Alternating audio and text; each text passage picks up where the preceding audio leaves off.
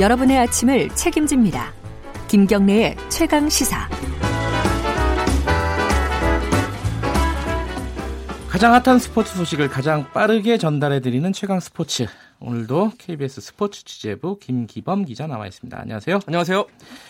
주말에 빅 경기들이 많습니다. 내일부터네요. 금요일부터 금, 토, 일 3일을 놓고 봤을 때 네. 스포츠 기자들이 가장 바쁜 한 주가 되지 않을까. 아, 스포츠 기자들은 주말이 잘 없겠어요, 이제는. 네, 저희도 뭐 순환 근무하고 있고요, 주말마다. 예. 이번 주말은 특히 바빠가지고 지원 근무를 받아야 될 판입니다. 그 정도예요? 네, 내일 축구 A매치 볼리비아전 열리고요. 네. 토요일에는 프로야구 드디어 개막합니다. 아, 예.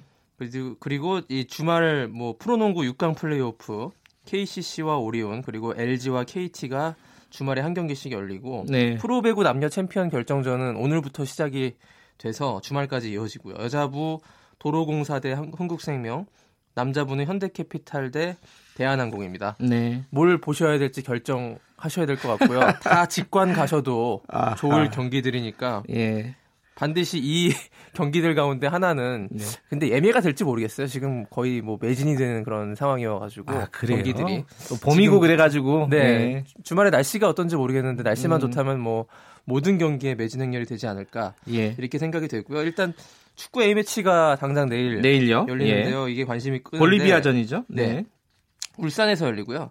이 핵심은 손흥민 선수가 어떤 포지션에 쓰느냐가 이번 경기 최고 관심사고요. 네. 근데 원톱 공격수 최전방 원톱 공격수에 선다고 지금 알려져 있어가지고 아하. 예. 지금 축구 기사 헤드라인이 손톱입니다. 손톱. 아, 손흥민 원톱. 네. 아, 이렇게 또 말도 잘 만드네요. 네, 예. 기발하더라고요.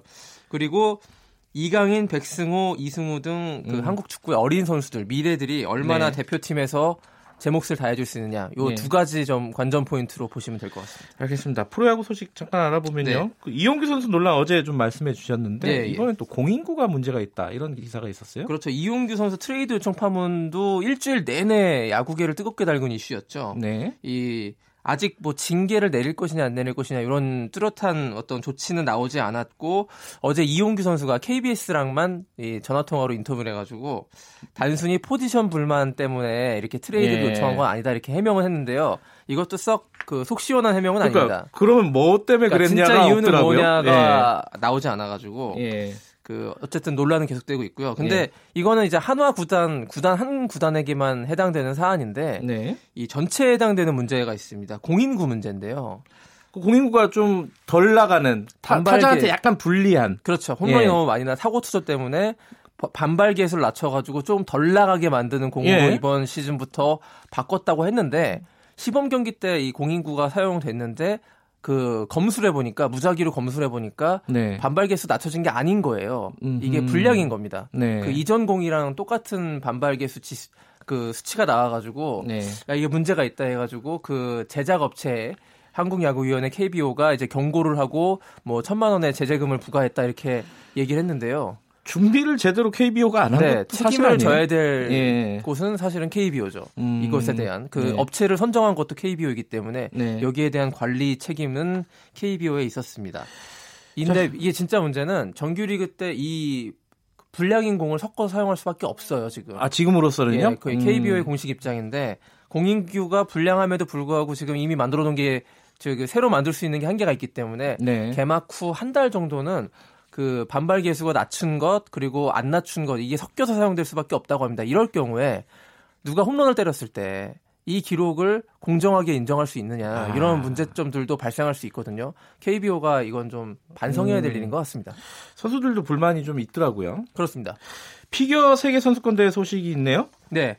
그 우리나라의 이문수 선수가 세계 선수권 대회 시니어 대회에 출전해서 최고 성적인 5위까지 기록했거든요. 아하. 예전에 이제 김연아 선수는 우승을 하던 이런 대회인데 네. 이문수 선수도 많이 올라왔습니다. 근데 이 5위를 했는데 조- 좋은 성적도 좋은 성적인데 이 과정에서 부상을 당했습니다. 네. 근데 상대 선수가 고의로 이 가격을 한 것이 지금 소속사 측에서 상대 선수라 있어요. 그러면 연습을 하다가 그랬다는 그렇죠. 뜻이겠네요. 그러니까 예. 일본 사이타마에서 열리고 있는 대회인데 이문수 선수가 경기 직전에 연습하잖아요. 예. 빙판에서. 그러면 이제 여러 선수들이 다 같이 이제 연습을 하게 됩니다. 음. 어, 어우러져서. 근데 미국의 머라이어 벨이라는 선수가 임은수 선수가 연습을 끝나고 링크 바깥을 통해서 이제 빠져나가려고 하고 있는데 그 뒤에 와서 그 스케이트 날 끝으로 종아리를 걷어찼다. 고 이제 임은수 측이 주장을 하고 있는데요. 이것이 예. 사실이라면 정말 있을 수 없는 일이고요. 예. 근데 이게 그 임은수 측의 주장에 따르면요.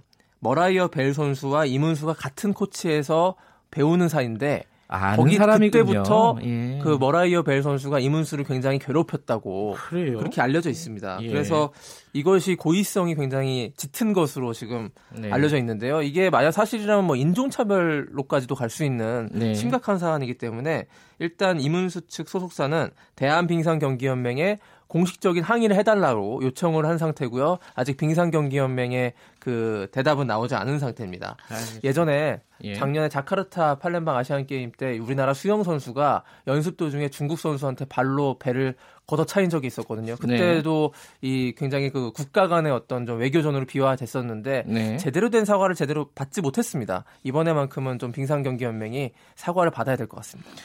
알겠습니다. 별일이 다 생기네요. 네. 자, 여기까지 듣겠습니다. 고맙습니다. 고맙습니다. KBS 스포츠 취재부 김기범 기자였고요. KBS 일라디오 김경래 최강시사 1부는 여기까지 하겠습니다. 2부에서는요. 지금 바른미래당이 패스트트랙 놓고 굉장히 내용에 빠져 있지 않습니까? 김관영 원내대표 연결해 보겠습니다. 김경래 최강시사 뉴스 듣고 잠시 후에 돌아오겠습니다.